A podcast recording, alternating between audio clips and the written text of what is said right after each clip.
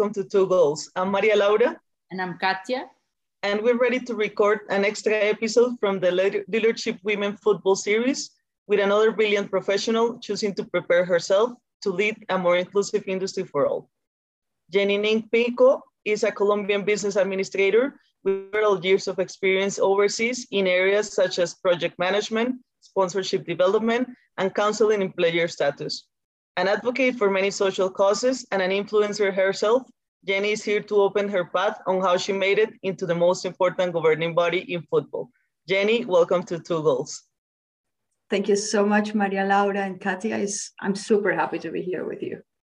Well, Jenny, we would like to start with a lovely coincidence. I mean, I think Katia is done with this at this point because she feels like in Colombia there is only one region, which is called Santander.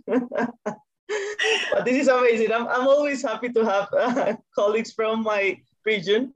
And yeah. well, you are from Barrancabermeja, which is a medium-sized city in Colombia, two hours from Bucaramanga, my hometown. That's right. Uh, That's right. But but you made this huge decision from a really young age to move from Barrancabermeja to Chambéry in France to complete an exchange high school year. Why was this important to you? What did you hope to accomplish with this? Mm-hmm. So, since a little child, it was my dream to study in Europe. That was clear. Uh, I don't know exactly where it came from, uh, but I was determined to do everything I could to, um, yeah, for that dream to come true. I must say that I was growing in a family or an environment with many limitations, but I had parents that were always telling me, hey, dream big, go for it. You need to persevere for, for what you want to achieve. So I assume, and I, I strongly believe that that was the way how um, yeah, I, I should say to go for it. And, and I started learning languages.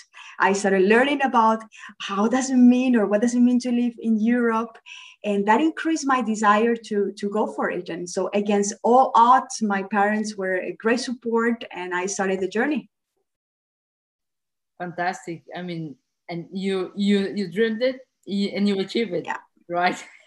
so you're a person exactly. set the goals and you you go for it who go for them in this case. In 2007, you joined the, the University Institutes of Technology to pursue a degree in business administration. What was the reason behind choosing this degree in France? And are there some specific features from the French culture that you still apply today? I need to start with the fact that my parents had a small business in, in Barrancabermeja in Colombia. And as a small business, family business, I was helping them um, with every little and big task that needed to be for the shop. And I really enjoyed doing everything. So it was from selling uh, to collecting the debts from the customers to decorating the store to handling uh, nice and not so nice people, uh, the admin work. So all, all or being part of that business really gave me this desire to one day uh, start my own business so that's the reason how then I, when I went to France, I thought I really would like to go into the business administration, but also with this entrepreneurial touch. Um, and uh, what you mentioned about the French culture, I would say two things. Say it with me. One is that meals are a prime time for socializing something that in Colombia meals are important, but you don't socialize as much and socialize in the sense of um, having deep discussions and really spending a lot of time uh, at the table. And the second thing would be a reading and the pride um, for their language. So the French people really love their language and writing and argumentation. And that is something I really took from them and that still today. You mentioned something really important, which is that we, we don't learn this, this uh, opportunity of how to network, I think we, we focus a lot in, in many, I don't think this is only Colombian, but in many of our, of our degrees, maybe academic degrees, we're always thinking about the importance of theory and I need to do, I don't know, know how to run this model, for example, in economics in my case. but you don't know when you're going to meet the person that might change your life or give you an opportunity and i think we're still kind of like lacking of this in from from high school i think you, you don't know how to communicate properly or how, how to make a conversation out of culture of sports even. I think that's that's really crucial what you're saying. And and that's what we're trying to do here for people to mm-hmm. to understand that there are skills who are beyond academic degrees. Yeah absolutely. I do believe that the social skills um, are essential and also trying to find the gold in everybody because when you know that the person doesn't matter how the person looks or what title the person has uh, in front of you you know that you can learn something and that this can be uh, a key that can unlock a door maybe today or maybe in 10 years. You will really see potential in every conversation you have. And you are not trying to select people but really to use every opportunity. And speaking about opportunities you didn't end up in france you move to switzerland and you complete another professional degree related to sports, uh, related to business administration too. And then you started working for Signer Management as an office administrator, then for Compassion International, another company, as representative and sponsorship development.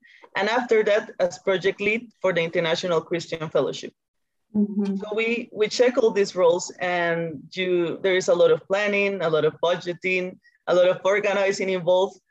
And could you please tell us, I mean, tell us and our future talents who are inspired about this podcast, the importance about developing small tasks. I mean, we tend to forget that even for our dream roles, we need to do like small routinary, uh, develop this, these routinary skills.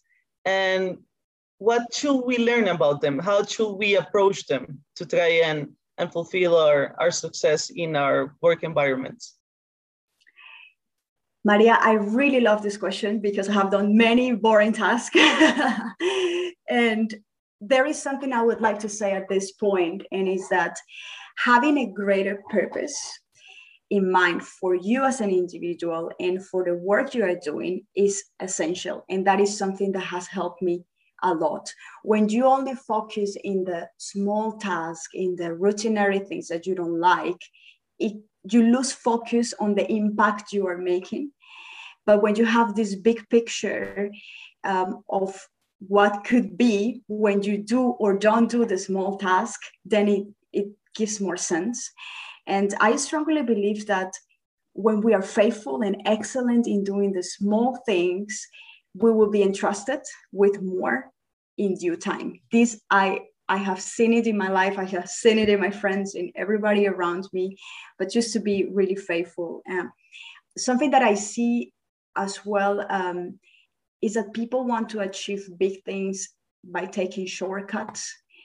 And I would say uh, when it's really a mistake when we really try to avoid the process. The process is the most important part of growing because the process is where we develop our character.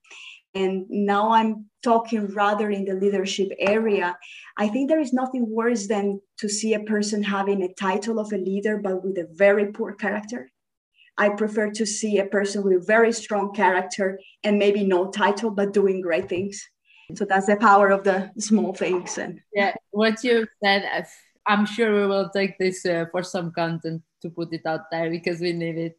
And you were talking about uh, the process and I can it's my own experience and a lot of people's experience right now is during this pandemic a lot of people they, they cannot achieve things or in a way that people that are in the entry level in the football industry or other industries all, all over the world it's taking time to achieve a position a small great position it depends how you see it uh, because a small position as you said can be a great one if you take the advantage and you, you consider everything but actually, this whole process, in my case, it has been one year, for example, we are developing a lot. It's up to us if we want or not to do it. But during this process, we can learn and we can develop. And it's it's about the small things, as you said, and taking advantage of them. It's perfect. And I, I also think that by doing small tasks, it gives us the opportunity to learn new skills. Yeah. So it's really a matter of opportunities exactly. It's it's about what we are talking about uh, on uh, off that is uh, our selfish project here. Been learning a lot through this. And uh, it, it is a huge thing because it takes time to to do everything of course. But in this in the small things we are developing our skills. And everybody should should uh, look up to this as a, a great way to do something for the, for their lives because one day mm-hmm. they can achieve something. We already know that Maria will be the president, at least first in Colombia, and after I want to. To Go for it. well, Thank like, you, Katia. Thank you. this is recorded, so exactly. but actually, everything that we were talking about, yeah, and you actually also touched upon before um, about what you take out from the conversation you have and it's from our knowledge that we share and learn um, or our personal skills that we develop but also from the work we do that we can take our experience work experience we can take uh, some pieces to our life. So and we know that this makes us develop skills uh, or, or knowledge some characteristics which goes behind beyond work. Uh, it's normal um, and mm-hmm. in this case, related to this working experience we talked before in this uh, conversation, how did they shape your way of seeing responsibility towards uh, changing people's lives? Should we all commit at least part of our lives to try and help others? Can you leave your, uh, your perspective to our audience? Sure. I must say, um, as maybe you have heard from me, I am a purpose driven person. So my purpose is to take my talents, is to take my knowledge and resources to impact and improve people's lives. And it has me, it has been like written on stone on my heart. um, but I also see that in the business world, it's very easy to get caught in the idea of looking for the self benefit. And I am not saying that looking for that is completely wrong. It's, it's not about that. But I do believe that when you think of others, you also expand you, your world. Uh, then it's something bigger than yourself. So, for example, I see what you are doing with this podcast. Of course, it is a self benefit for you and for me and for everyone who has participated. But you have in mind this purpose that is also reaching the other people. Is giving value and giving tools to the other people who are uh, on the way to achieve what we have achieved and of course more because that's what we want right? Um, so i think it, it, has to do a lot um, with that. And another thing that comes to my mind a former leader told me once how do you want people to remember you in your burial how do you want people to remember you in your burial that question helps me a lot to put into perspective everything that I am doing that is not just for a business cause, but is for a greater cause that has to do with impacting people's lives.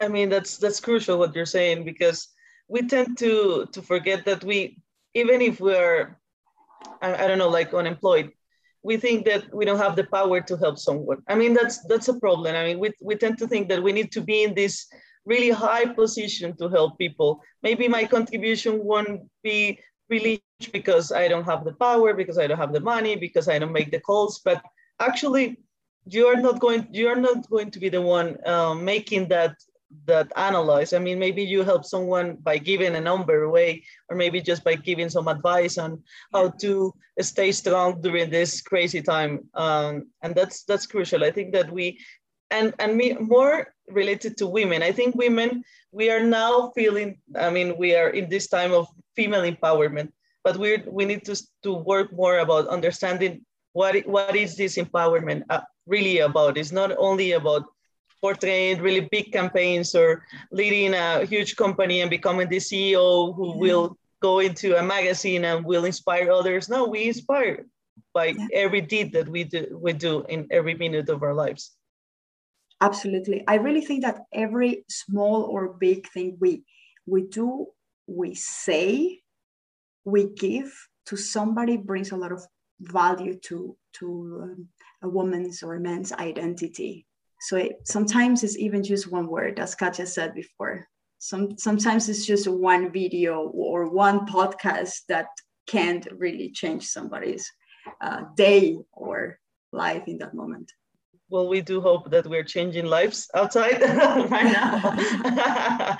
it's very specific moment, but but moving moving back to your story and connecting to things that you mentioned, the, the parts of the related to leadership, but also your entrepreneurial background, because you are right now leading a project called Propel Women Who Lead, and we want to know a bit more about it and if you have uh, like some goals to accomplish in 2021 sure.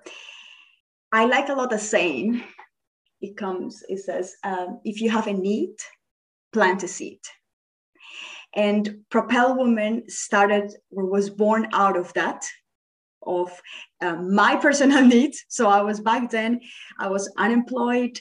Um, I wanted to learn about what does it mean to be um, a woman, a leader in a big organization. I was also feeling a little bit lost in that time. So, strangely enough, I saw many women around me who were insecure about their abilities, about their talents. And I thought, you know what, this is really a great opportunity to to empower them. And not because I was super empowered at that moment, not because I had all the resources and all the t- tools to do it, but I had the passion to do it. And I have that urge of seeing women uh, raising up. So I gather other women with the same vision. Really amazing teams I have had uh, since the past five years. And we created this program where we could learn from each other, where we could uh, exchange leadership ideas um, and where we could challenge as well because we need to be challenged from time to time just that little kick in the ass to, to do something that we know we should be doing but we don't do it because of fear or uh, whatever comes on our way so it was a little bit of a, of a network that we created at the beginning i thought it would be only for business women but early I realized that we do not need to have a title to, to have a leader attitude. So I thought, you know what? Let us open it to, to everybody who wants, who is interested in the topic. So we had at the end uh, stay-at-home moms, we had business leaders, we had students, we have ministry leaders, we have retired women, we had like really a bunch of different people, but we had everybody uh, somebody comment uh, something in common that was we want to grow in this leadership because if we are at home or outside, we are leading at least one person. So that is Propel. Uh, for 2021 has it has been quite a challenge since the COVID situation because um, many uh, or some ladies from my team has been uh, sick, and sickness has been really um, yeah has stopped us to move forward but you know i am taking this break as an opportunity to rethink the whole project to to see maybe we should start doing something or stop doing something uh, or maybe it's time to pass the baton to somebody else or and for me to start something new so i am really at the stage of rethinking the whole project but um, for sure something will come up I think, uh, sorry, sorry, Katia, I just all jump in, but we haven't, I think we haven't discussed this yet in this podcast. The importance of knowing when to stop, when to retire for a bit, went to rest, I think. And we as women, uh, we tend at times to be like super powerful, uh, like taking it all and holding every pressure in our inside and we, we need to do it. And, but I think this, this COVID pandemic this has taught many things to us, but we yes. haven't. I, I think we we're still struggling about it. I mean, because it's it has been so negative that we are still trying to figure out how we feel about the COVID pandemic, our relationship with it. But that's really important that we now value more things and we tend to live our lives more slowly in a way, and that's that's really important, I think. Yeah, absolutely. Completely. And actually, regarding what you said, Maria, is that that we need also to spread the message that there's no problem in stop uh, in something for a bit uh, because this is something that I mean probably the society uh, imposed on us that we need to keep going. You need to you cannot stop.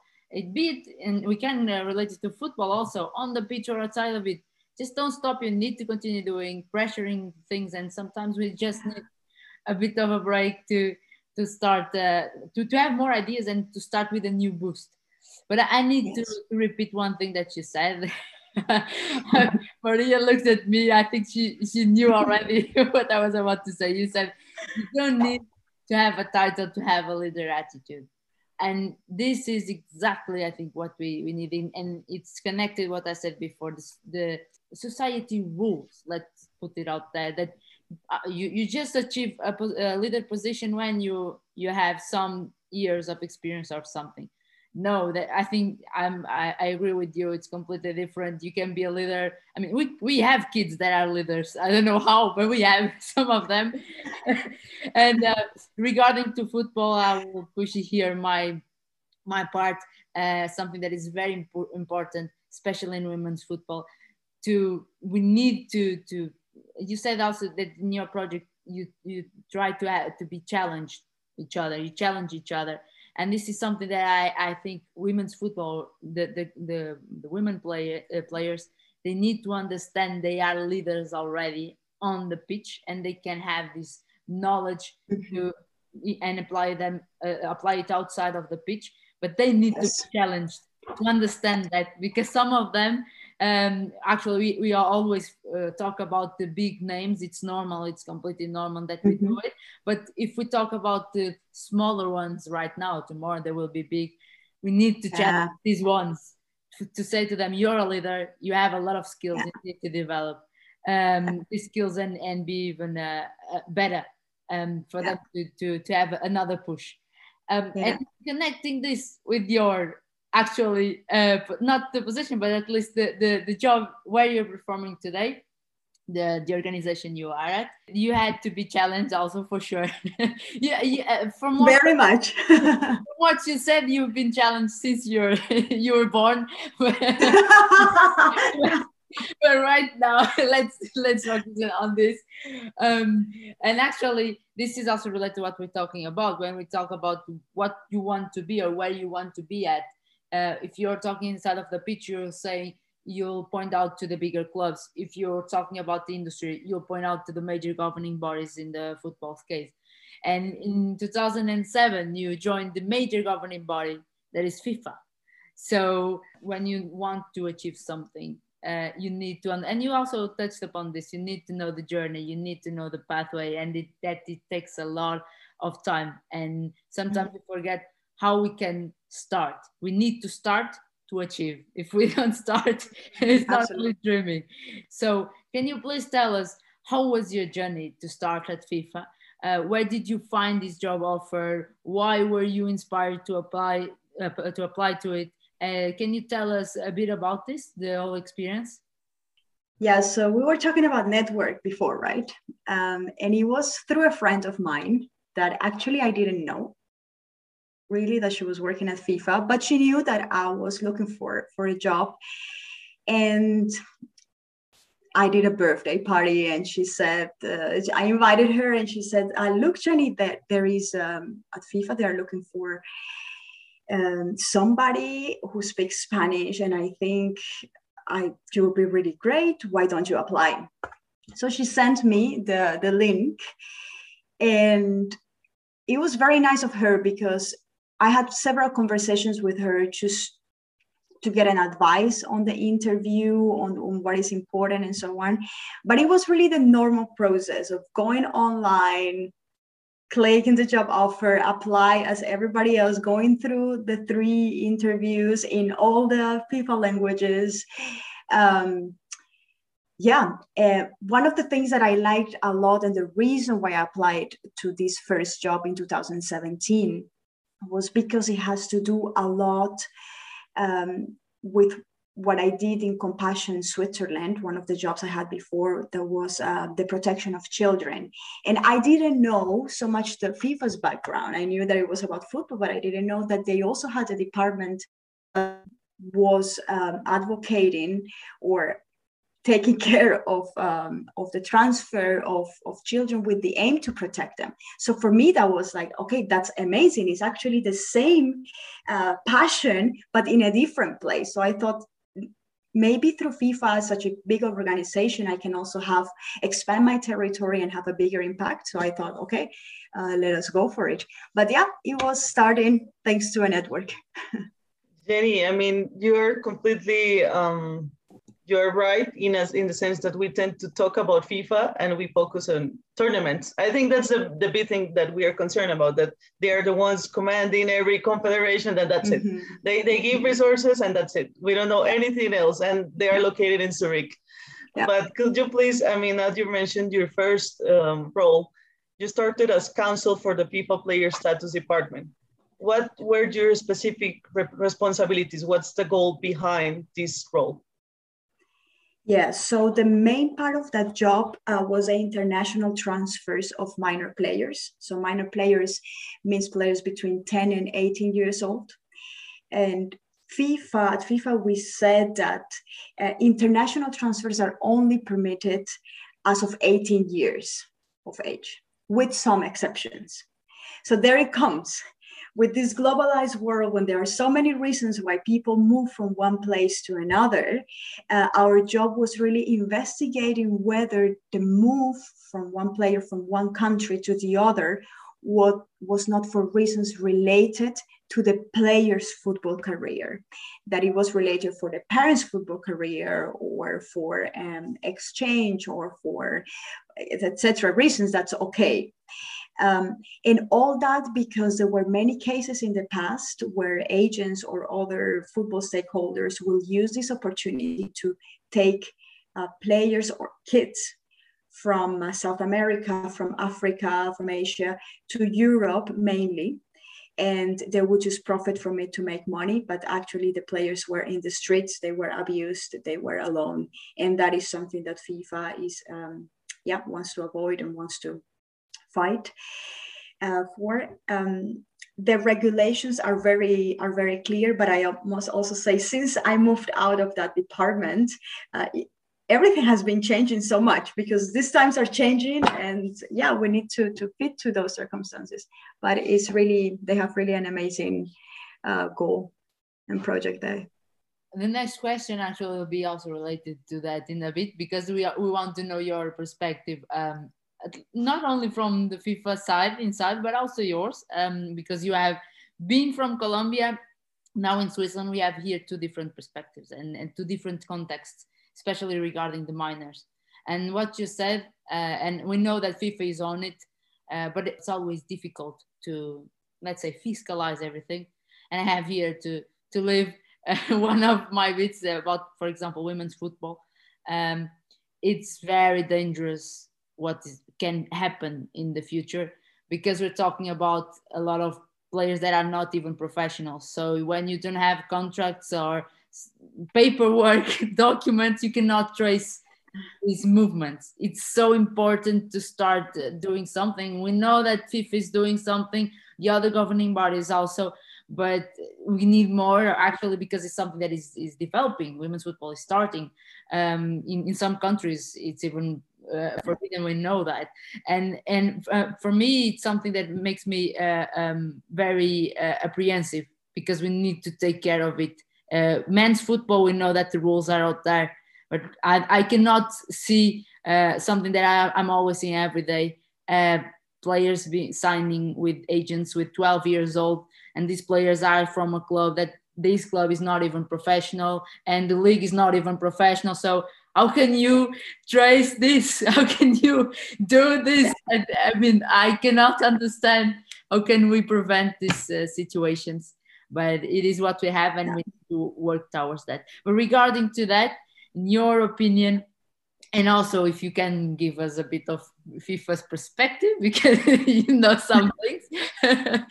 um, talking about the future, right? Are there specific challenge to work on to guarantee to the protection of minor players in football?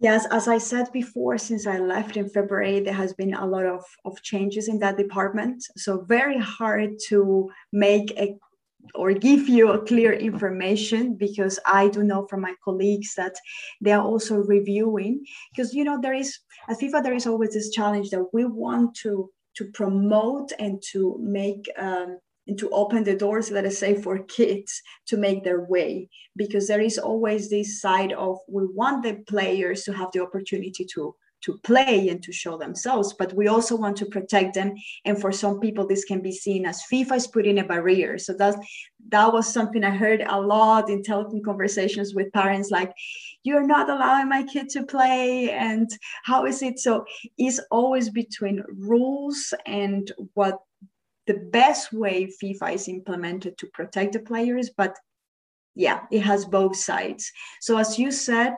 Um, it is a, a, as a challenge for all organizations. I do believe that the foundations in the different countries they are doing a great job uh, informing the parents. I I always thought, and I still think today that um, communication and providing this knowledge to the parents in um, in all these countries would be very beneficial because when the parents know how this football world and how all this money laundering and all these money issues work, then they will be also probably, hopefully, more protective with their children. But they also don't have all this information because they have nobody to provide it to them. They only they can only trust in this one agent, this one person.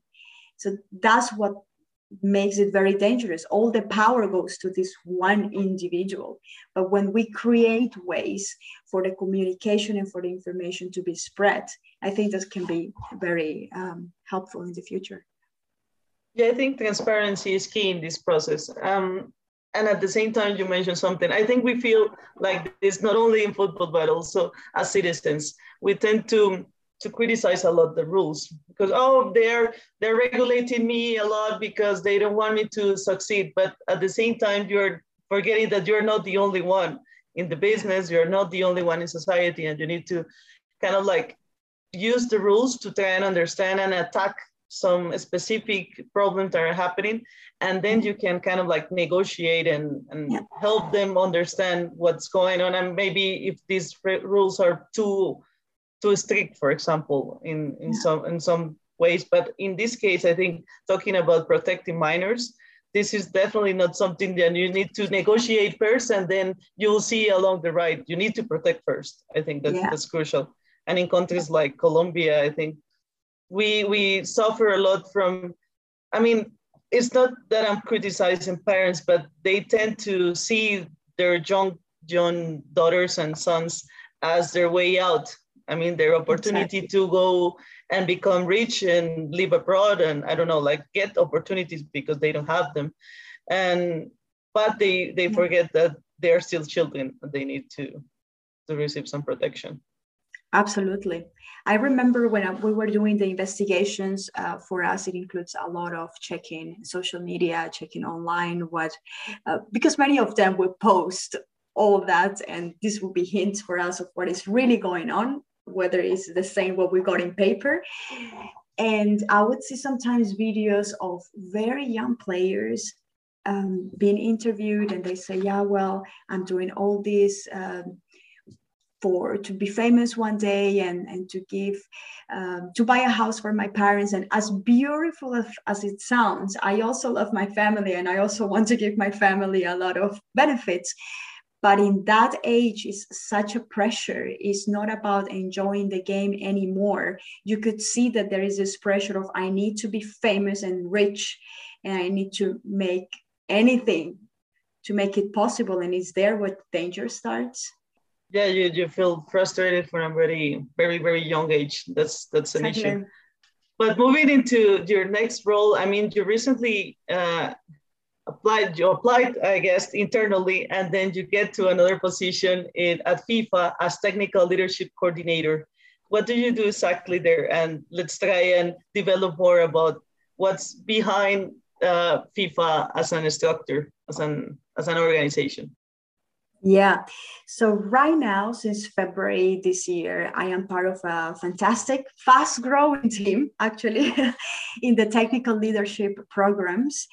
And um, at the moment, what we are uh, doing is organizing um, programs or tailored workshops uh, to equip the technical directors in the 211 member associations. So, what does it mean? We organize leadership workshops, management um, workshops, and technical. Um, in order to help them to diversify, to grow in their role, um, but we are also aiming to expand these workshops and this knowledge to other leaders within uh, the member associations. So, in other words, what we are doing is really equipping, empowering, uh, encouraging the, the leaders in, in their technical departments so that they can do the same with their teams and that they can grow their teams and the game of football in their countries. Amazing. And this is what we need, right?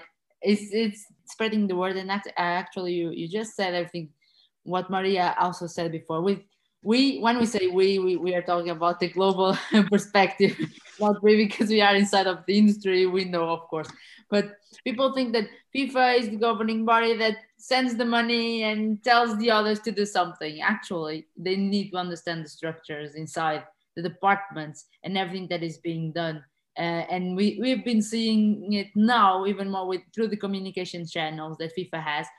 The, the work that is, has been done at the, part, the departments the different uh, uh, range of things that you've been doing with the i remember now fifa journal that you launched uh, some some time ago and another things that we are we are seeing what you're doing and when you don't see it you you just don't know what is happening but when you see it you have everything out there and this is perfect but now let's go to the last question unfortunately but uh, let's enter in a topic that I already touched upon here a lot because I have to do it.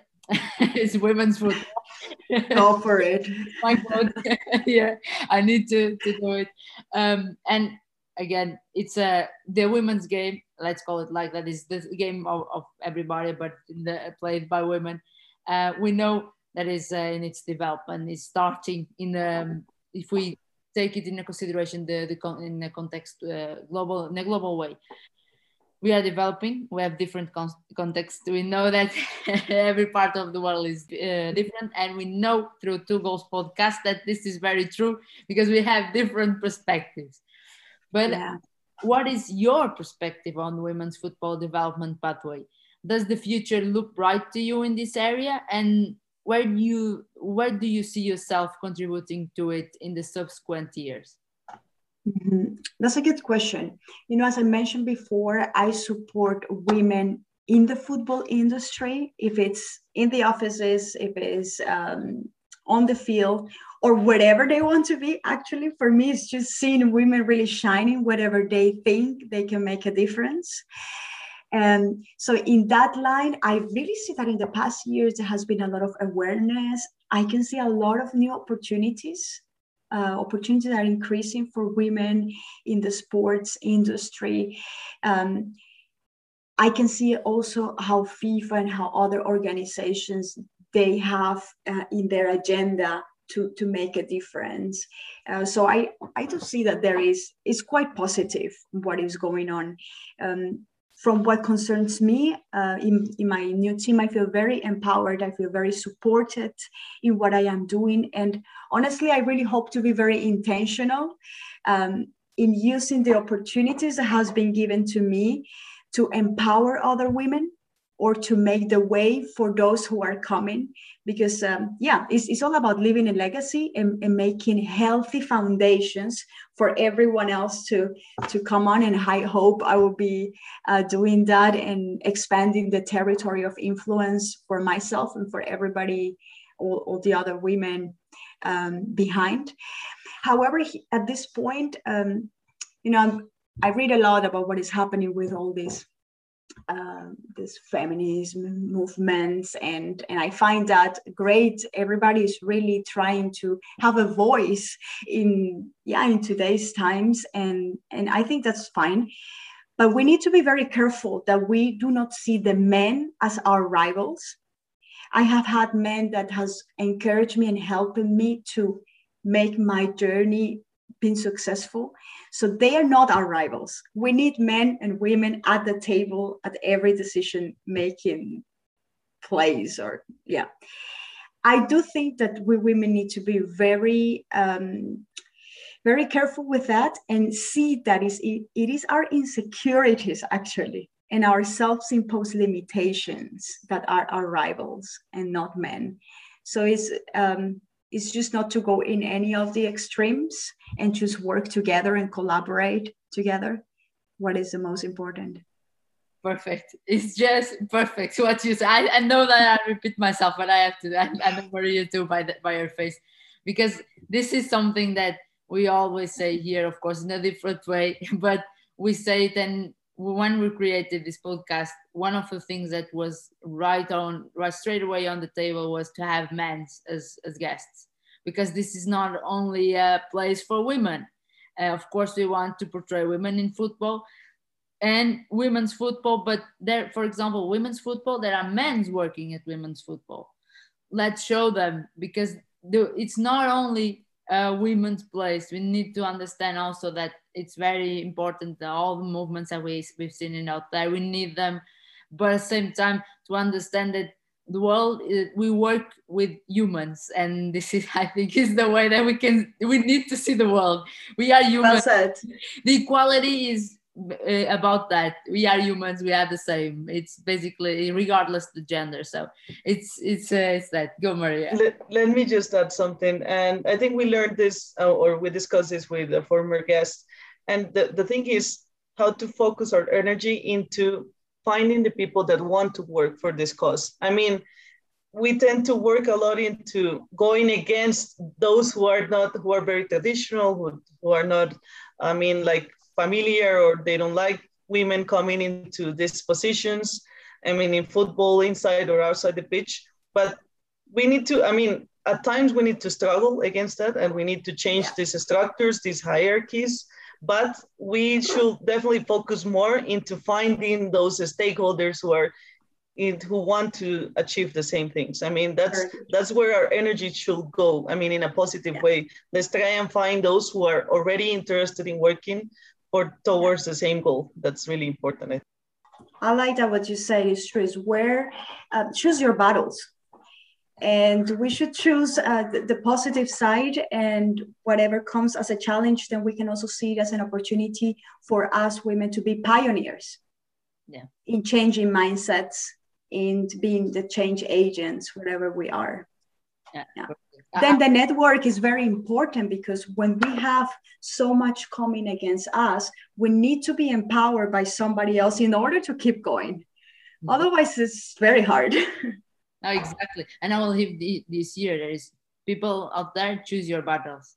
This was what you said, and it's exactly that. I mean, we need to to understand that also. So, but Jenny, sorry, we we are sorry that this is ending at least for us because we loved it. I love the conversation. Thank you so much.